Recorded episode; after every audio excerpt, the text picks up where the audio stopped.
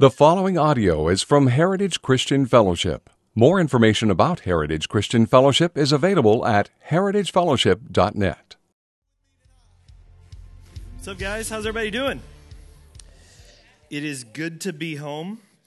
Um, for those of you that didn't know, I had an incredible privilege of being asked by Acts 29, our church network, to be one of the people representing the U.S. West at a conference in Manchester, England. So I got to spend some time with my wife in England. She'd never been there before, so it was cool taking her around London and seeing all the stuff. And then we uh, got to study um, pastoral leadership and, um, and how to work towards longevity and ministry in spite of the different uh, difficulties, temptations, all that.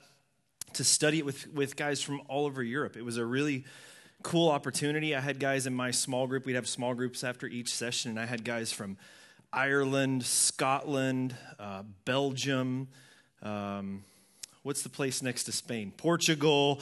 You know, uh, it, it, was just an incredible opportunity to hear um, what what guys are dealing with all over the world, and it was really encouraging in one sense because you start realizing like, oh, they have the same problems as us. We're not as messed up as I thought. Like that was helpful.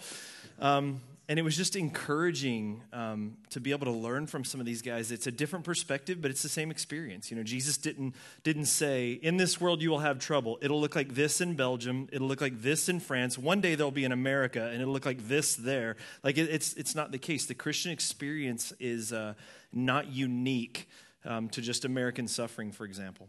Um, and what they deal with over there is significant as the news today has shown. Um, today was a good day to not be in London. We were on that lawn right there in Parliament um, several times in the last week, several times. It's kind of the center of everything that you do in London. And so, even when you're taking the underground and taking trains from one place to the other, that's probably the most common train station that we got in on, and that bridge we walked across more than once. Um, and today, as you guys know, um, there was an, uh, uh, attack. Last I saw, they're labeling it a terrorist attack. I don't, I don't know what's developed in the last couple hours, but um, um, some people dead and um, a lot of tragedy there. So, um, what I'd like to do, um, just because I had such a great time there, and my heart is for the people of England in in such a way, the way that they cared for us and loved on us while we were there. Um, it really is. If you've never visited there, um, it's one of the places you can go to that they actually love Americans, which is awesome. you know what I mean? They really do. They really do. They'd be Germans if it wasn't for us, right? So um, they do love us over there. But um, but my heart's broken for those guys. So um, I'm going to open up in prayer. It's kind of fitting that we're in the book of Lamentations on a lot of different levels. Um, things that have happened to both you know there, our country, people in our church, and recently, all, all sorts of things. Um, so we're going to be studying the book of Lamentations today, but I'd like to start by just opening up in a word of prayer, and uh, we just want to pray for the people of England as they go through this as well. So, Father, we just come before you and we thank you, Lord, for the privilege of knowing you. We thank you, God, for the gift that it is, and it is a gift to be able to bow our heads and come before the sovereign King of heaven and earth. Lord, to be able to come before the one who holds all things in his hand and to just ask that you would be with us, to call your attention to tragedy, to ask that you would move and comfort, that your justice would be made known. Lord, all things um, readily evident even in this book that we're here to study tonight. So, Father, first we just pray that you would be with the people of England and what other, whatever nationalities are represented by what happened today. I, I just pray, God, that you would use this affliction to draw people's attention to you. In so many places, God, in Europe, your word is just not seen, it's not even considered. And I just pray that somehow through tragedy, you would save souls. So, Father, may people turn to you, may they find comfort in you. Um, may pastors and churches be able to use what Satan meant for evil um, and you working through them bring good from it.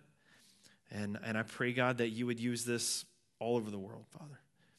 Pray specifically for the families of those that are hurting, God. May you just be present as well for them. And God, tonight we just come before you ourselves, Lord, and, and just ask that you would be present with us, that you would teach us, that you would show us how to navigate a really difficult, even dark passage, and that we might see the light that you are, that we might see the hope that you've given us, that we might grow in understanding of you and your word, but not just for knowledge's sake. Because, Lord, there's going to be difficult times that come for all of us. You promised that, just like difficulty came today. And so I pray, God, that you would use this time in your word tonight to solidify the faith of people in this room or that may listen down the road.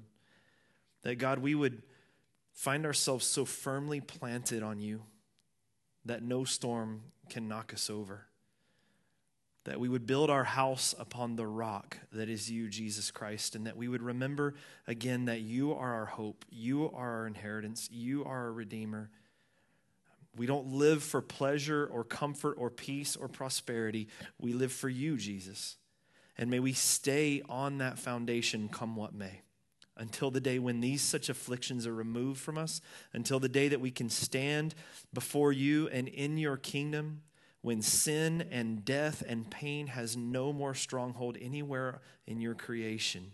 Until that day, God, may we stand on that foundation. And, and Lord, I would be amiss if I didn't ask, Lord. May you keep us on that foundation. May it not depend on our own strength and our own effort and our own will. But God, we, we lean on you and pray that you would uphold us with your mighty right hand. And so, Father, as we open your word, your word tells us, Lord, that, that faith comes by hearing, hearing by the word of God. So, Lord, as we open the word of God, may you build our faith and may you uphold and keep your people. We pray these things in Jesus' name. And all God's people said, Amen. Amen. So today we are in the book of Lamentations. If you would turn to the book of Lamentations, um, I, I, really love this book, which is a little bit um, demented to say in one sense.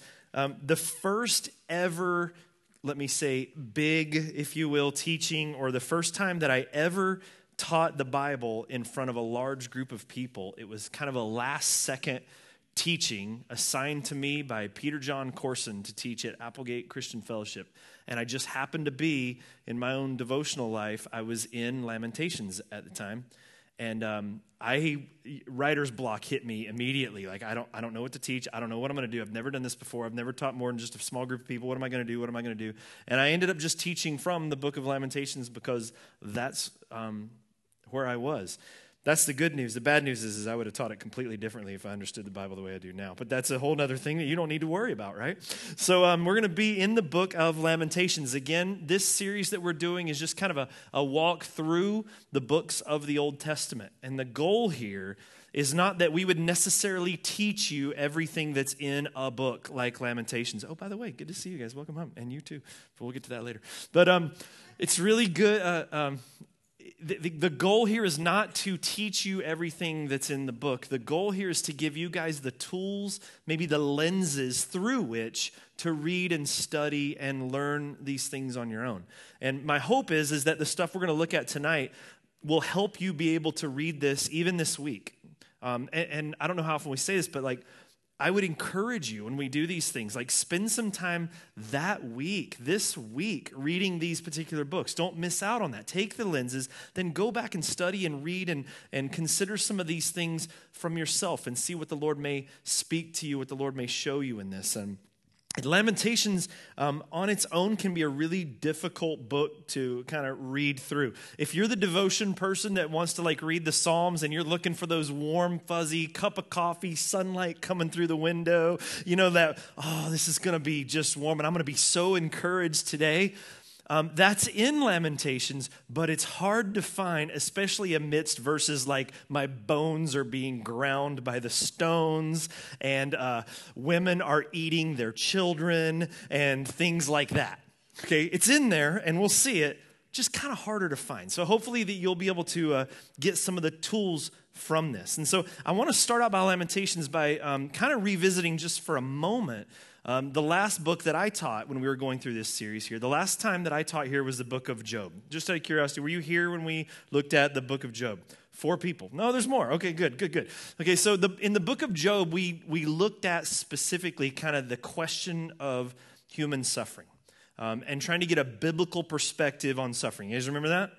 One or two nods, okay? Um, and really, the idea that we talked about is not so much an answer for suffering, like why, necessarily. I mean, Job never got an answer to that question. Um, but the idea that we need to actually expect that suffering exists is part of the normal human experience in a broken world.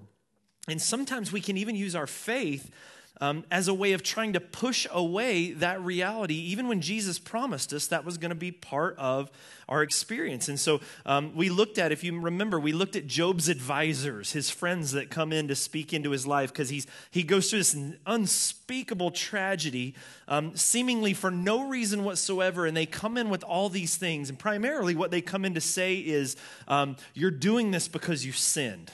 That's really the gist of what most of their arguments are. Job, you have sinned. You've made God angry. You need to repent. You need to get on your knees. You're being punished by an almighty God for your sins or abuses or neglect of his word. And that tends to be kind of what it is. And, and the book, actually, the way it's written, tells us that that can't possibly be true, right? I mean, God's speaking about the righteousness of Job and, and what a godly man is.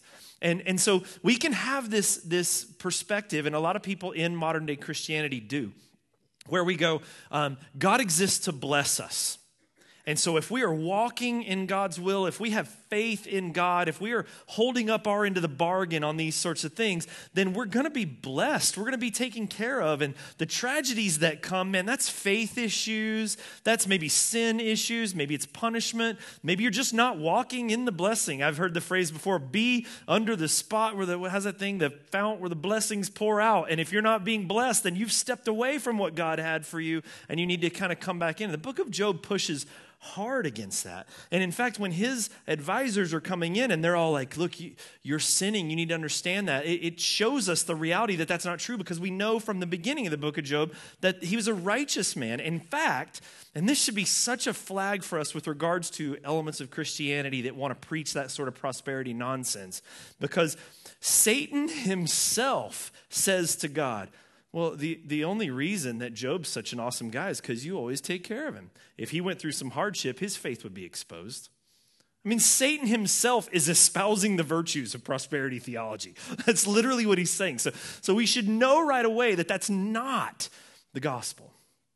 So, when we looked at this idea of suffering, we talked about the expectations of it. We talked about all those kind of things. One thing we did not spend time on, and as I was thinking about it today, I, I don't know that we've ever spent a whole lot of time on it, which is, is my fault. Um, it, that's, that's a failure of leadership on my end.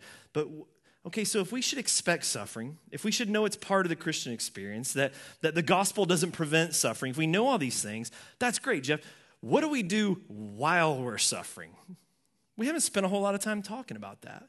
Like, how do we navigate it once it's here? Okay, I expect it. I'm not going to doubt God's faith. I know it's coming, but what do I do when suffering gets here? And the book of Lamentations kind of goes through this and helps us understand because the reality is this we can know Job all we want, we can despise prosperity theology all we want, we can expect suffering all we want, we can know all of those things, but it doesn't change the pain and the questions that hit us when suffering gets there, right? Like, if we're to be really honest about it, you can be as prepared for this as you want to be, but when it punches you in the face, uh, Mike Tyson used to have a phrase when people would talk about the, the, um, the, the, their plan against him. Well, I'm just going to do this, and I'm just going to do this, I'm just going to do this. And they asked Mike Tyson, What do you hear about this? And his response it was a famous response. He said, um, Everyone has a plan until they get punched in the mouth. And that was kind of his thing. Yeah, when I hit him, we'll see what his plan does. And that's just true. Like we can expect and understand and have a solid theology of suffering, but when suffering punches you in the face, how do you navigate that? I think Lamentations can teach us some things about that. And the answer to some of these things are not exactly what you might think. So, Lamentations, the word lament means literally it is an ex- a passionate expression of grief or sorrow. A lament is a passionate expression of grief or sorrow. And the Bible has many laments. Some of you are writing it down. I love it. A passionate expression or grief of grief or sorrow. Emphasis on passion, emphasis on grief and sorrow. Like it's, it's part of it. It's not just a stating of it, there is passion and emotion involved in a lament. And the Bible has many laments. There's several of them. Um, there's laments throughout the book of Job. There's laments here. There's stories of the suffering servant in Isaiah, um, Psalm 10, Psalm 63, Psalm 69, Psalm 74, Psalm 79. All of these are laments. So Lamentations is not the only laments in the Bible. It's a, actually a common style of literature that we find in the scriptures. And the purpose of these laments is it's almost, and this is going to sound bad, but I want you to track with me on this. It's almost a form of protest of what's going on. And, and, that protest can sometimes seem, or actually literally be, at least in its early ongoing, a protest against God. It's meant to draw attention to a wrongdoing that's taking place. So when this lament goes forth, in many cases, like many times here in the book of Lamentations, the idea is trying to call God's attention to this as if to say, Are, are you not seeing this? Do you understand what's happening? Are you considering this? Are, are you here at all? And it's designed to draw God's attention to the pain and the difficulty and the suffering that takes place on here. Sometimes it even questions God What are you doing? Where are you? And here's the thing that might be comforting, especially for those of you that have either ever been through a difficult time or maybe are currently going through a difficult time. Here's the thing None of that is frowned upon. Nowhere in the scripture, nowhere in this text are these laments frowned upon as, yeah, that's not a very good Christian right there. Christians don't ask questions. Christians don't worry. Christians don't fear. Christians don't go, God, where were you? None of that is frowned upon. It's almost encouraged. It's almost as a roadmap for how we can navigate suffering on our own. And so Lamentations is a collection of lament. Like, let me just say one more time. What I just said, you guys do know that, right? Because like I, we can say that, but there's a cheesy brand of Christianity that makes us think or that tells people like, you know what, the people of faith, the real people of faith are the ones that when hardship comes, they can keep smiling the entire time. That's not true. It's not true. The Bible holds David up as a man after God's own heart. He wrote laments just like this. So I, I just want you to understand something. Grief, even certain forms of anger, not selfish anger that wants our way, but, but the kind of anger against injustice or oppression or crimes, those are God given emotions. And so to express sorrow or grief or those sorts of things when difficulties come is not a failure to walk in your faith. That's a freeing thing if you'll grab that. It really is. But we could We'll, we'll, move on from there. So, the book of Lamentations is this it's a collection of laments, five of them to be exact. So, you have five chapters in the book of Lamentations. Each of them is an individually written lament. So, it's a collection, hence the name, of lamentations. This is what it is. So, what is it that's being lamented? So, this book was written by an eyewitness um, who has lived through, survived, and has seen up close um, the destruction of the city of Jerusalem by the Babylonians under King Nebuchadnezzar. Um, now, if, you, if you've not been along around Heritage very long, you, you don't know this, but if you have, you certainly do. Um, we are strong on context. We um, use an actual approach to understanding and interpreting Scripture that's called the historical grammatical approach to Scripture. And the idea is this these were real stories or real accounts or real laments or whatever the case may be that we're studying, written in a real time by real people in real situations. It's, these aren't fables, it's true. And so, because they were written by real people in real situations, we want to do the best that we can to understand what's actually happening in these situations and then draw our understanding and meaning and interpretation of the text from that. So, we want to start with the reality of what the scriptures are actually saying, and then we want to bring our interpretation from that, not trying to turn something into a fable, moral poem, or anything like that. Does that make sense? And so, because of that, context in any text that we approach becomes really, really important. What's going going on at the time that this happens. And in this particular case, um, it's really important that you understand, understand the context because, again, lamentations are emotional. Like they're really emotional. In fact, these lamentations here are not just random accounts, they're poems, each of them individually crafted and purposefully crafted with incredible emotion behind them. The purpose of the author when he writes these things is that it, it grabs something in your heart. Like these descriptions are hard and difficult and painful. Some of the things that are actually happening in this particular account are gut wrenching and straight up disgusting at certain times. And they're done for a purpose. The, the author wants us to somewhat empathize. You know what I mean by empathize? To kind of enter in a little bit to what's actually going on um, and be able to understand and relate what's there. He's even saying these things in such a way as if he wants God to understand the level of suffering and pain and hardship that they're going through. So these are very emotional letters. And so, with that being the case, I, I want us to understand the reality of what's going on. Because again, we go, okay, yeah, Israel, they, they sinned against God and they got carried off to captivity by the Babylonians, and Babylonians destroyed Jerusalem. It's way darker than you think. It's way darker than you think. I, I have an example of, um, of a very uh, similar siege, if you will. This is a siege that took place um, over the city of Rome. And I want you to hear the account, some of the things that happened, because then as we go through and we're talking some the, about Lamentations, everything you see here in this particular account is the same exact kind of thing that's happening in Lamentations. And so Lamentations is going to try to do through a more poetic form what this particular account is doing over the siege that took place over the city of Rome. So listen, it says this Food is rationed, then the rations are reduced, and reduced again, and reduced again. Old people begin to starve to death, children waste away, corpses rotting on the streets. The stench spreads through the entire city. Pestilence is everywhere. People are scared to leave their homes to look for food lest they be robbed or even killed. So, what am I referring to? This is not some apocalyptic scenario of end times. I'm referring to something that has already happened. In September AD 408, the Goth king Alaric, if I'm pronouncing that right, seized control of the port of Ostia, thus cutting the city of Rome's supply line. And then he besieged Rome himself. For the first time in almost a thousand years, enemy troops stood at the gates of Rome. The siege wore on for months.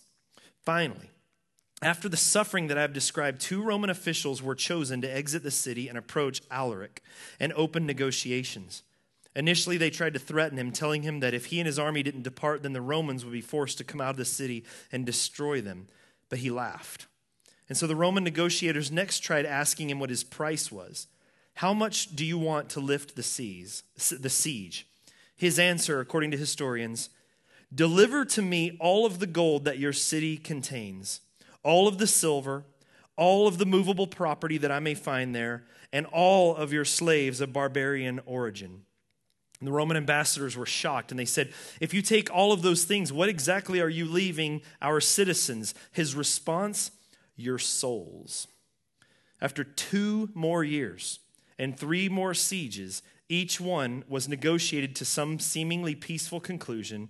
Alaric, on the night of August 24th, 410, finally led his troops to the task even he had been reluctant to pursue the sacking and burning of Rome. The Goth army broke through the Salarian gate and poured into the city. And once inside, the 100,000 strong army turned into a large, ravenous animal, feeding upon the civilians, or the city's civilian population and then after a week of violence, they departed, and the city was ruined. So this is a true account of what happened when Rome was invaded. This is the same thing that happens here. The actual siege on the city of Jerusalem was not an instant event. They were surrounded for a year and a half.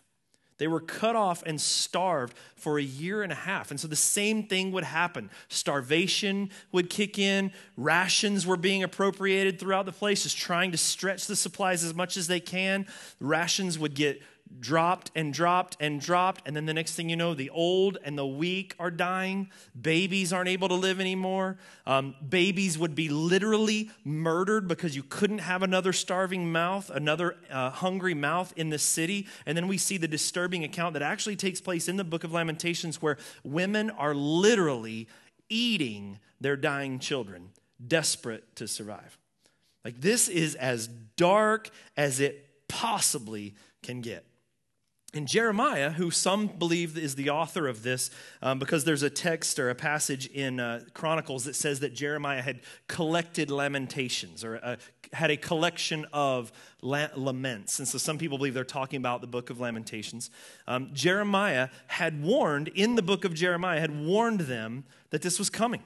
He had warned them that difficulty was coming because Israel had been in covenant with God. Israel had entered into a covenant agreement with God centuries previously. And in that covenant, there were ratified positions between both parties that said, I will do this and you will do this. It's a bilateral covenant um, that Israel had entered into with God. And God had warned them if you are unfaithful to me, if you, if you fail to uphold your covenant, if you sin against me, then this is the difficulty and the judgment that's going to come. And God had warned them, and Israel had been in violation of this covenant for centuries. It's not just a one time thing. For centuries, Israel's been in violation of this covenant. They've worshiped other gods, acts of injustice, oppressing the poor, and overall failing in every possible way um, to fulfill their part of, of being the prophet of God. And so Jeremiah had been warning them of this. And they did not repent, they did not change direction. And so in 588 BC, the Babylonians come and they besiege the city of Jerusalem. So they, they come outside, they circle the gates, they cut off the supply lines. And this is a really common tactic in, um, um, especially in Eastern cultures and stuff back in that day. Um, when you're invading a, a walled city, it's a really difficult thing to invade a walled city, despite what all the Lord of the Rings movies and all that kind of stuff would teach us. They don't all have big dragons with battering rams to bust through the gates. You know what I mean? So um, one of the things they would do is they would just say, okay, we're going to have a long game and we'll come surround the city, cut off the supply lines, starve you out. Anyone that comes out the gate will kill. And at a certain point, we'll be able to bust through the gates, and we're just to, um, you know, everybody's to be starved, depleted. It would be a cakewalk after this. And so, this is literally what happens. This is what precedes their being carried off into Babylonian captivity. It's as dark as you can possibly count, come, and the, the events are disturbing. Like, look, for example, in chapter 2, look at verse 9. Lamentations chapter 2, verse 9. And it, it, this chapter is going to speak of Jerusalem as a woman. It's going to personify the city and what's happening there through the character of a woman. In verse 9, her gates have sunk into the ground. He has ruined and broken her bars. Her king and princes are among the nations. The law is no more, and her prophets find no vision from the Lord. Think about that. Our kings are gone. Our leadership is worthless. We have no one in authority who's supposed to take care of us, protecting us. We have no one that can do anything. And then even our prophets, even on a spiritual level, there's no separation of church and state there. Even in that particular case, like our prophets who are national leaders who hear from God, we're God's people. And they're hearing nothing from God. They feel completely abandoned and helpless. Verse 10 The elders of the daughter of Zion, speaking of Jerusalem, sit on the ground in silence They've thrown dust on their heads, put on sackcloth. The young women of Jerusalem have bowed their heads to the ground. And my eyes are spent with weeping. My stomach churns. This is speaking of starvation. My bile is poured out to the ground because of the destruction of the daughter of my people. Because infants and babies faint in the streets of the city. And they cry to their mothers, where is bread and wine? As they faint like a wounded man on the streets of the city, and as their life is poured out on their mother's bosom. Just, just think about that. He, he's painting this picture of something he's actually seeing. These women holding babies that are begging for food, and there is nothing that they can give them. And this baby literally pouring out its life as it lays on this mother's lap in the middle of a city street. Nothing she can do, nowhere she can go, no possible help. There's just imagine how desperate you would feel watching your child die like this. This is what's happening throughout the city. And then verse 19, same chapter. Arise, cry out in the night at the beginning of the night watches.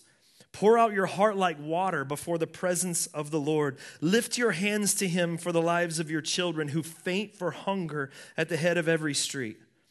Look, O Lord, and see with whom you have dealt thus. Should women eat the fruit of their womb, the children of their tender care? Should priests and prophets be killed in the sanctuary of the Lord?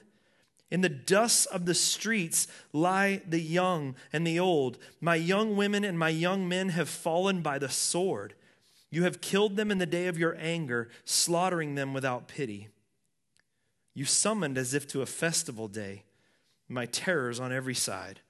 And on the day of the anger of the Lord, no one escaped or survived, and those whom I held raised my enemy destroyed.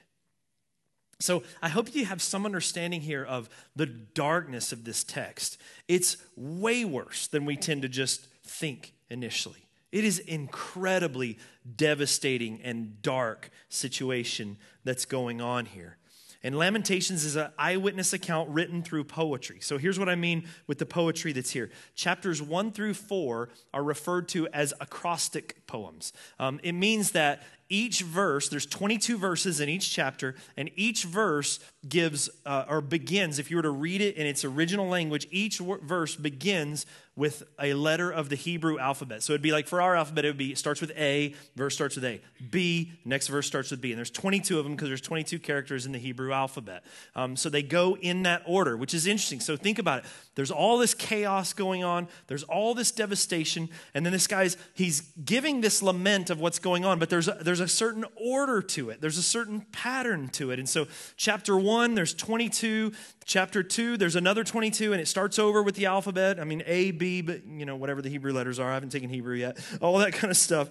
Um, chapter 3 is a little bit different. Instead of having 22 verses, it has 66 because it's a triple acrostic. What it means is um, the first three verses begin with A, the next three verses begin with B. The next three verses begin with C. And the, the purpose for that is in Hebrew poetry, unlike English poetry, the climax or the pinnacle of the poem is in the middle not at the end, the way that we do.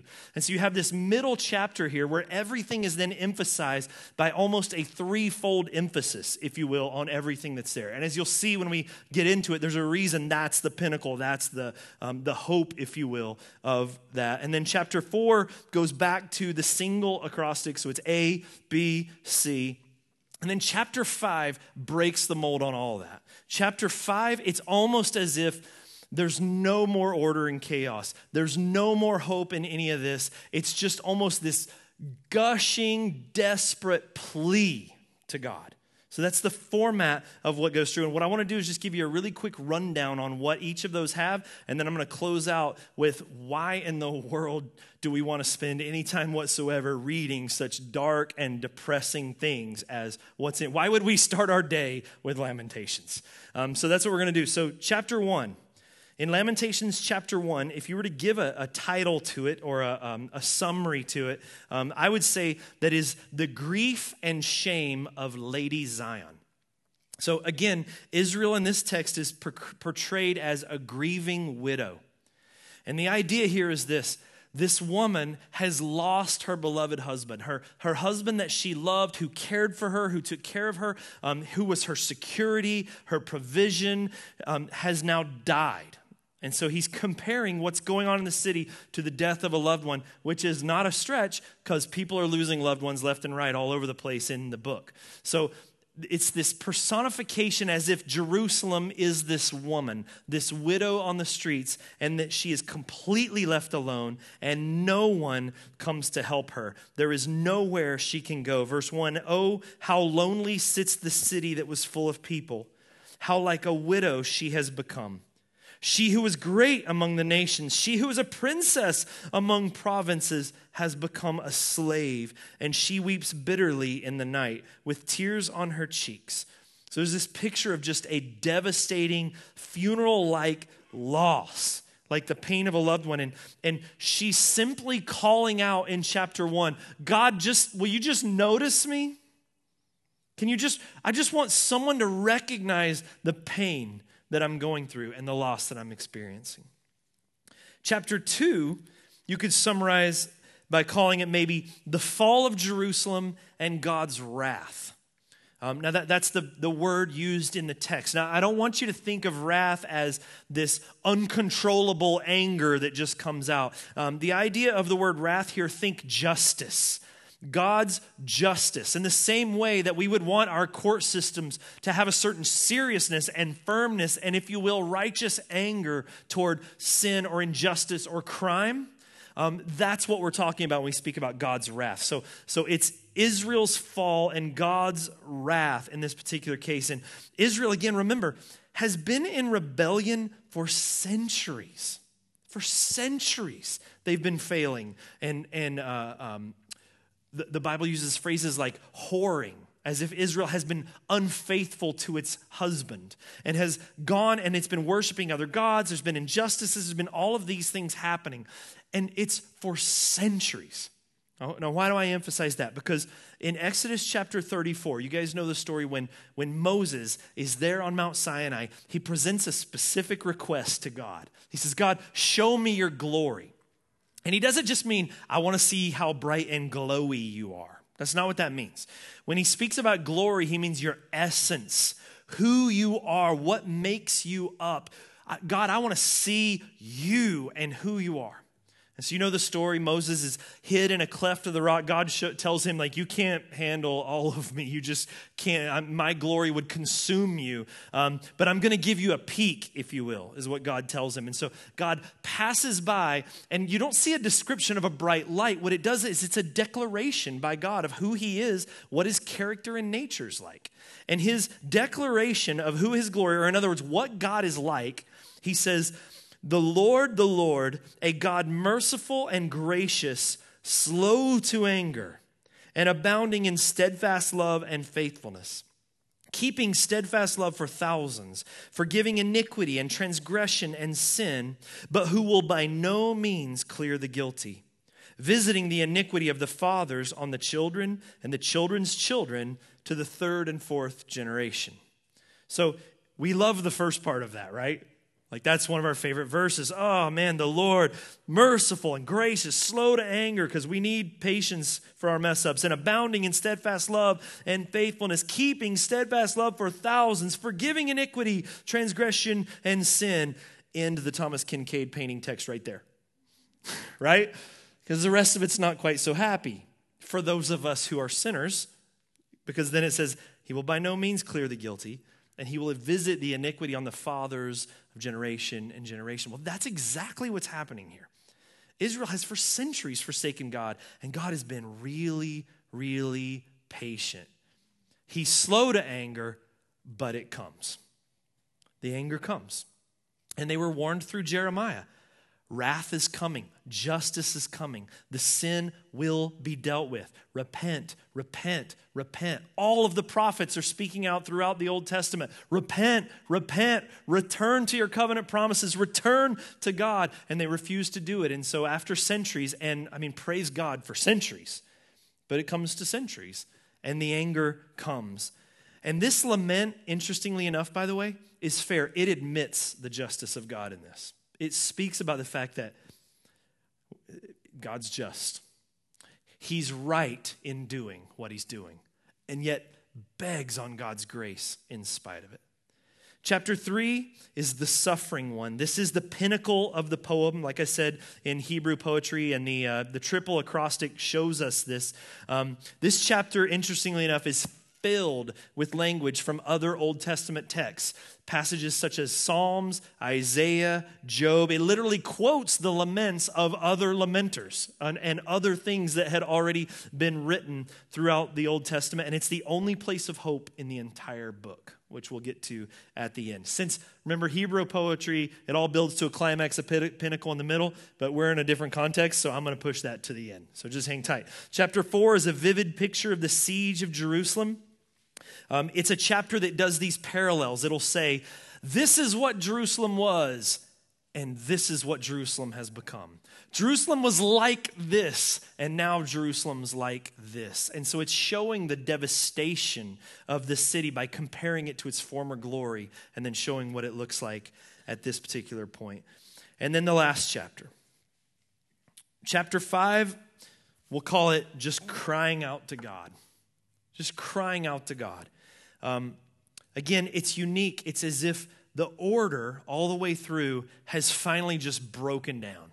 And so he breaks away from this ordered poetry and is just pouring out, begging God for mercy and to understand what's going on. There is no suffering silence in this book, really anywhere in the, in the scriptures other than maybe the accounts of Jesus. Like there is this understanding and this begging for attention. There's even a list in chapter 5 of people, specific people who have been affected by this and begging God for to come and just remember them. And again, don't stay so distant that you're just reading some ancient text. This is a guy who's right there in the middle of it. He knows these people. He's watching this stuff happen and he's pouring his heart out before God in the middle of these tragedies. And then the book ends. I, I, I, think you guys have noticed. I hope you guys have noticed. I know Sam and I both have pointed it out at times, um, and Jeremy as well. It, it ends on sort of a. kind of a point. Like if if you're looking for the classic American writing style that comes up to a pinnacle and then you have some resolution and it ends all nice and clean, that is not the book of Lamentation. The book of Lamentations literally ends unless you have utterly rejected us all and you remain angry with us, exceedingly angry with us. So it's like all this stuff's poured out. Please consider us. Please pay attention to us. Please see our suffering. Please have mercy. And then the whole thing ends with unless you're just gone, unless you're just so angry with us that it doesn't even matter. And the book ends. And if you think about it in the timeline of history, I mean, except for when the resolution comes with regards to Nehemiah and with Ezra, there's not a lot of prophetic stuff that's going to be coming from God. Not a lot of prophetic words of hope or anything like that that's going to be coming from God to the people of Israel for hundreds of years until the day of the new, the days that the New Testament begins. So it's a really dark book. Really dark book. So why? Why, Jeff, would you tell me on a rainy season like this, where it's like almost raining every day, praise God for sun today, but like, why in the world do I want to start out my day reading this? I, I think that this book teaches us a whole lot of things. I think, it, first of all, obviously, it shows us that suffering and difficulty are a normal part of the Christian experience. And I'm not going to spend much time on that because I think we handle that in Job, and I think we handle that pretty regularly here at Heritage. That's just going to be part of Christian life. We're in a fallen world, and in fallen world, fallen things happen, and that's just the reality of it. But what do we do about it? Like when you're going through it, what do you do? And I don't mean like when you're the one on the outside and you see an injustice and how we approach it. I mean when you're the one that Mike Tyson quote gets punched in the mouth. How do we navigate that? How do we navigate this battle? I think Lamentations shows us some things.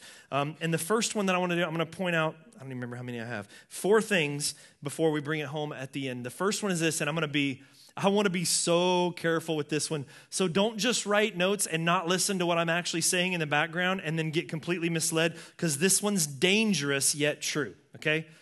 The first thing that I think we can learn from the book of Lamentations when we go through suffering and difficulty ourselves is this number one, repent. Repent.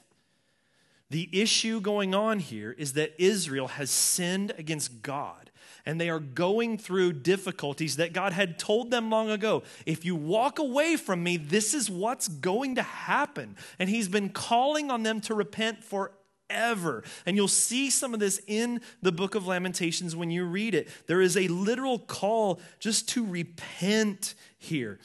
And a lot of times, our first response to suffering and difficulty when it comes our way is rarely to humble ourselves, right?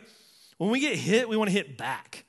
we want to point fingers. It's their fault. It's their fault. This is why it's going on. This isn't fair. This isn't fair. This isn't fair. Even if it's pointing fingers at God. But the first reaction that we see in the book of Lamentations and really in suffering in many places through the Bible is to actually repent. Think of Psalm 139. David writes this. David's speaking about the, the oppression and difficulty of the enemies he's facing in his day. And in Psalm 139, he says, Oh, that you would slay the wicked God Men of blood, depart from me. They speak against you with malicious intent. Your enemies take your name in vain. Do I not hate those who hate you, O Lord? And do I not loathe those who rise up against you? I hate them with complete hatred. I count them my enemies. And then what does he say? Search me, O God, and know my heart. Try me and know my thoughts, and see if there be any wicked way in me, and lead me in a way of everlasting with these enemies coming against him, his gut reaction, like any of us would, would be like, They're oppressing your people. I'm your child, and do something. And his anger is, boy, I mean, it's hard to get a little more expressive than that, right? I hate them. I hate them. I hate them with complete and total hatred. And then he stops and he goes, Search my heart, God. And I think even when he says it, he probably knows his heart right then because it's just what he wrote and see if there be any wicked way in me. Now, here's why you have to be careful with this. What did we say about Job? Job's suffering's not because of his sin, right? And now, Jeff, you're telling us that we should repent when we're going through suffering if there's sin. So here's, here's the part that I want you to really clearly understand, and don't go misquote me later, okay? Understand this. Some suffering we go through is a result of sin. Some is. Sometimes we go through hardships because we've sinned. Think of the story of Jonah the storm, the fish, all of the tra- uh, tragedy and all the difficulty that he went through, and how it even affected people around him. Why? Because he was in open, specific, and determined rebellion against God. He was refusing God, and God allowed him to go through suffering as a response. But here's what I want you to understand know this. He's there's a difference between I messed up, God's crushing me. If I do good, everything's going to be fine. The idea is this sometimes God corrects and disciplines those that he loves. Sometimes God loves you too much to allow you to live in open rebellion against Him. And we just saw what we saw, right, about the character of God. He will not clear the guilty. Sometimes he steps in. You go, well, that's just all Old Testament stuff, though, Jeff. You're using Old Testament stuff to do all of this. Well, think about Hebrews chapter 12. It says this Have you forgotten the exhortation that addresses you as sons? My son, do not regard lightly the discipline of the Lord, nor be weary when you are reproved by him. For the Lord disciplines the one he loves and he chastises every son that he receives. It is for discipline that you have to endure. God is treating you as sons. For what son is there whom his father does not discipline? And so I want you to understand the difference here. I'm not talking about some sort of weird prosperity theology. This is the reason you're doing difficult is because you're not doing exactly everything right. But there is a reality where sometimes, all right, let me rephrase that. I'm not saying every suffering that we go through is a part of punishment of God. I'm not saying the people in England today were struck down dead because those specific people had done something specifically wrong or whatever the case may be. That's not what I'm saying. But sometimes it may be. If you're an alcoholic and you're suffering, and you're going through difficulty and your family's going through difficulty and you're blowing money left and right on this idol that's in your life and it controls you and it rules you, it would be a little bit weird to then look at the suffering that's caused by your alcoholism and blame God. It's not that God's trying to make you suffer because you're not pleasing him, but the suffering comes along to show that, hey, there's something going on here that's not right. There is an idol that is not leading us towards life, there's an idol that's leading us towards wickedness here. Um, let me use a different one, even. If you're just a jerk and you have no friends, whose fault is that? Just be honest. Like, I know people. I know someone in particular. They're not here. They live in North Carolina. They'll never hear this. And I know them. And I used to hear so many, oh, woe is me. Nobody likes me. Everybody hates me. What's the rest of the poem? I guess I'll go eat worms, something like that. Um, whatever the case. And they were just always, and it was always you and you and you and you and you, and always wailing the fact that they didn't have any friends. You know why? Because they were straight up jerk. Just a straight up jerk. They were rude and selfish, and they created their own situation. And God, in His sovereignty, is just going to allow them to go ahead and go through this so they can understand the ramifications of the way that they're treating other people. It's just part of life. If you're struggling financially because you never give to God and you're using your money as some sort of idol, sometimes God will allow you to go through difficult situations. And the reason that there's suffering involved in all those things is because it hurts when our idols are ripped from our, our hands. It hurts when we've built our life around something and we've put all our emphasis on that or whatever the case may be, and God needs to rip it from our grasp. Sometimes that's hard and that hurts. So I'm not saying the suffering that you're going through is because of sin. But I'm saying we should always be in a place of humility like David to go, Lord, see if there be any wicked way in me. Have I walked away from you? Am I struggling because I'm walking in darkness when I could have been walking in light the entire time? Maybe that's why I'm dealing with what's going on. I'm not trying to be uncaring and say, man, he just said all my suffering's my fault. It's not what I'm saying, but it could be. Could be. Number two, Lamentations teaches us that in suffering we should recognize the sovereignty of our God. Lamentations 2, verses 1 through 8. Look at what it says. How the Lord in his anger has set the daughter of Zion under a cloud. He has cast down from heaven to earth the splendor of Israel. He has not remembered his footstool in the day of anger. The Lord has swallowed up without mercy all the habitations of Jacob. In his wrath, he has broken down the strongholds of Judah. He has brought down the daughters of dishonor. He's cut down in fierce anger all the might of Israel. All the way through, you can see verse 7 the Lord has scorned his altar, disowned his sanctuary. Verse 8 the Lord determined to lay in ruins the wall of the daughter of Zion. He stretched out the measuring line. He did not restrain his hand from destroying, from destroying. He caused the rampart and the wall to lament, and they languished forever. You know what he never says in there? The Babylonians did this stuff to us. The Babylonian army is the one who did this. The enemy is the one who did this. He says, God allowed this. God did this. God has a plan going on here. And look what he says in verse 17 The Lord has done what he purposed, he has carried out his word, which he commanded long ago. The idea is this God's doing something. This is not random. It may not be fun, especially when we're being disciplined by a sovereign God, but the idea is this there is a constant recognition throughout the book of Lamentations that always points to this idea because in suffering, we can start to feel like, and the, lam- the, the lamenter here many times is doing this. Are you not noticing? Don't you see this? Don't you understand? Where were you, God? And he's coming back to the idea, though difficult as it may in this particular case, the idea is we do not serve some distant God who's not involved in the things that's going on and who once in a while we have to get his attention when stuff gets out of whack. God is present. God is active, God is moving, and God's will is always being accomplished. Even in the darkest of days, God is always, always being controlled. Always. And that sounds great on the good days, right? But some would go, but how comforting is that when this is what you're going on? But the idea is you go back to the nature and the character of God, understand the situation that's going on there, and go, I, I don't understand everything that's going on here. I don't understand all the difficulty that I'm going through, but I know this God is in control. God has never left. God has been involved from day one. He is not distant and passive. He is present and active. And I know this when I study the scriptures, when I look back, as chapter three is going to show. God is good.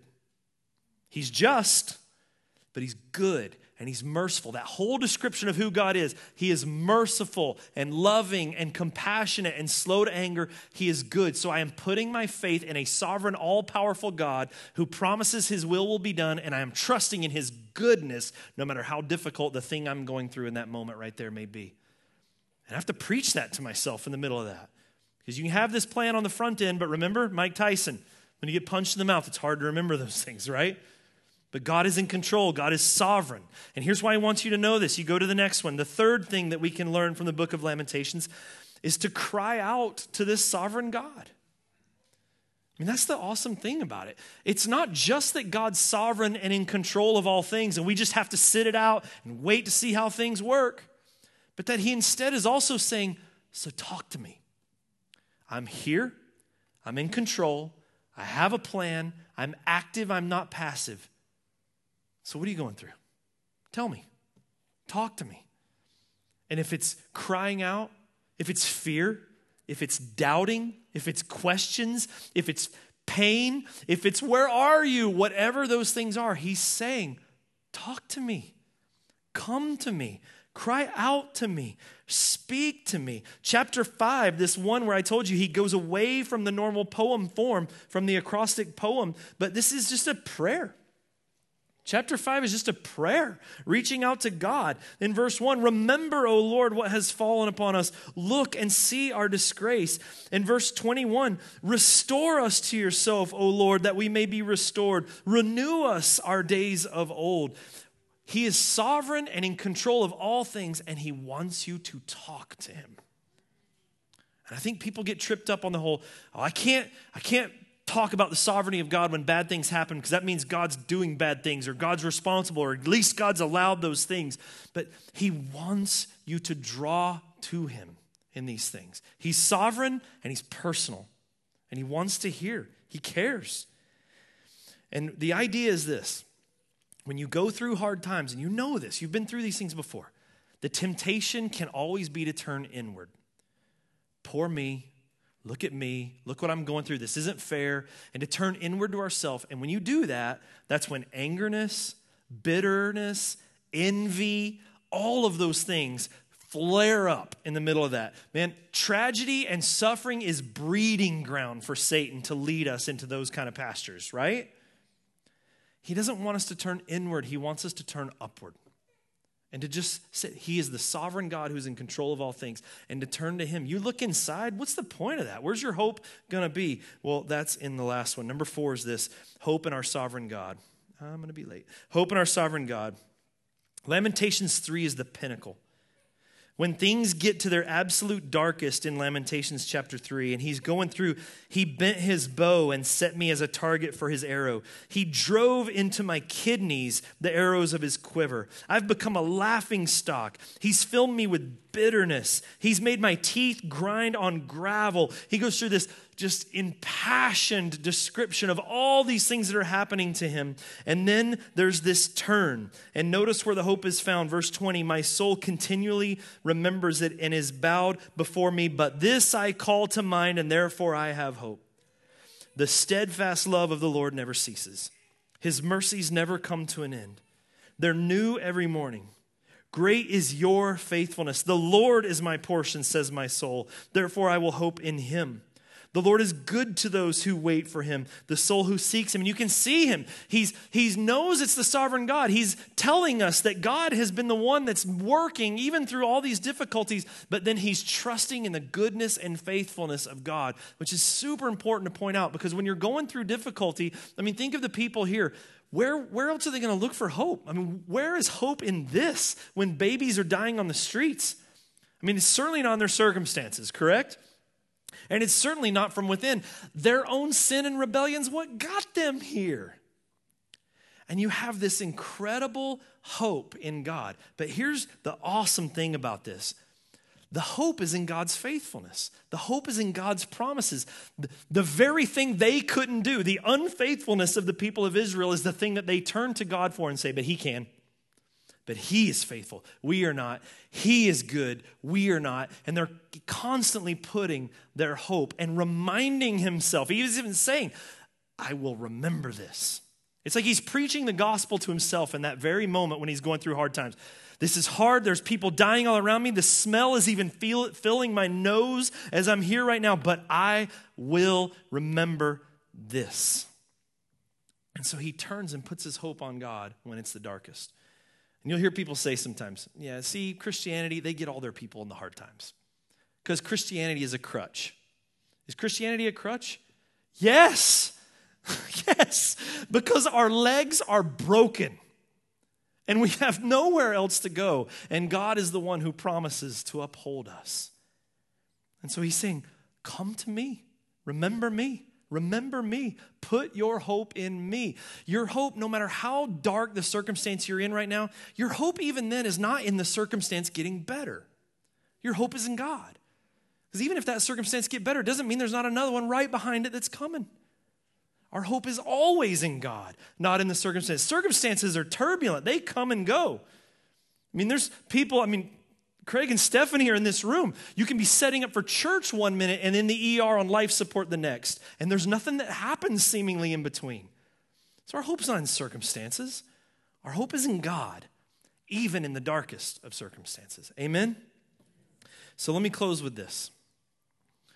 Because here's the idea that we always push. Okay? The Bible is not about us, right? And so if we were to just take this and go, that's the book of Lamentations. The book of Lamentations is a field guide for how you get through suffering yourself. You do the step one, step two, step three, step four. The Bible is about God. And in particular, all of the scriptures is one continuous story. It is the redemptive work of God throughout human history for all of mankind. This is the story of the Bible, the redemptive work of God. It's the gospel. So, where's the gospel in Lamentation? We have some hope in there, but if I'm reading the Bible through a gospel lens, where specifically, let me not just say gospel, where specifically do we find Jesus in the book of Lamentations? Where do we find him here? I want you to look at verse chapter 3, verse 55. And there's a principle that's introduced to us here, even in the middle of this devastation. I called on your name, O Lord, from the depths of the pit. You heard my plea. Do not close your ear to my cry for help. You came near when I called upon you, and you said, Do not fear. And you have taken up my cause, O Lord. You have, what's that word? Redeemed my life. That's an interesting thing to write in there when they don't see the redemption of the city of Jerusalem. There's a gospel application that even the writer of this knows about, he, who knows God's character and knows what God is doing over the bigger spectrum. He knows what God is up to way beyond, as important as it is and as devastating as it is. There's something even bigger that God's doing throughout all of human history that's not happening just in 587 and 588 BC. There's this plan of redemption that's going on throughout all time. I cried out to you for help. And what does he say? You have taken up my cause and you have redeemed my life. And so specifically, Jeff, what does that tell us about Jesus? 1 Peter 3 18. For Christ also suffered once for sins, the righteous for the unrighteous, that he might bring us to God, being put to death in the flesh, but we being made alive in the spirit. Here's where you can see Jesus in the book of Lamentations so that you can read this tomorrow morning and worship God with a joyful heart as you read about teeth being ground and arrows going into kidneys. In Lamentations, a city that was rebellious against God, that, that was um, adulterous against God, and that failed to live up to its covenant with God, is being crushed as punishment by God for their sins. But the gospel tells us that Jesus has taken up our cause and that Jesus is then the one who was crushed for our sin when we cry out in faith to God for help. Consider the prophet in Isaiah. He was despised and rejected by men, a man of sorrows, acquainted with grief. And as one from whom men hide their faces, he was despised. And we esteemed him not. Surely he has borne our griefs and carried our sorrows. Yet we esteemed him we esteemed him stricken, smitten by God, and afflicted. But he was pierced for our transgressions. He was crushed for our iniquities. Upon him was the chastisement that brought us peace. And with his wounds we are healed. All we like sheep have gone astray. We have turned every one to his own way, and the Lord has laid upon him the iniquity of us all. And verse 10 says, It was the will of the Lord to crush him, and he has put him to grief when his soul made an offering for guilt. So he shall see his offspring, he shall prolong his days, and the will of the Lord shall prosper in his hand. It's a beautiful picture. Lamentations shows us where we are without God and yet is urging us to call out to God, to put our faith in God, and to understand that it is God who will take up our cause. It's God who takes up our cause. And so the crushing and the devastation and the horror of sin that's happening in Lamentations is a parallel to the crushing and devastation that we deserve for our sin. And yet Christ has taken up our cause. Christ was crushed for our sin. Christ was beaten and wounded and stabbed and all of those things for our sin. And so when we put our faith in Christ, what is it that we receive? Oh, it's the best part of any study of suffering. And then I saw a new heaven and a new earth, for the first heaven and the first earth had passed away, and the sea was no more. The sea, by the way, in Israelite poetry, is a picture of chaos. So, this same idea, the darkness and fear and chaos going on in Lamentations, when, they, when Israelites talk about the sea in their writings, that's what they're talking about. It was feared, it was unknown. And so the sea was no more. And I saw a holy city, the new Jerusalem, not the destroyed one, the new Jerusalem coming down out of heaven from God, prepared as a bride adorned for her husband. And I heard a loud voice from the throne saying, Behold, the dwelling place of God is with man, and he will dwell with them, and they will be his people, and God himself will be with them as their God. He will wipe away every tear from their eyes, and death shall be no more. Neither shall there be mourning or crying or pain anymore, for the former things have passed away. Totally should have got an amen somewhere out of that. Like that's right? All the stuff they're dealing with in Lamentations, God has promised them based on his own faithfulness in the new covenant. I'll be your God and I'm going to take all these things away. The devastation, the death, the poverty, the suffering, the stench, all of those things, I'm going to take them away. I'm going to wipe even the tears from your eyes myself, and I will be your God, and you will be my people. And now look at Jerusalem. Amen? Let's stand. Father, we beg for that day.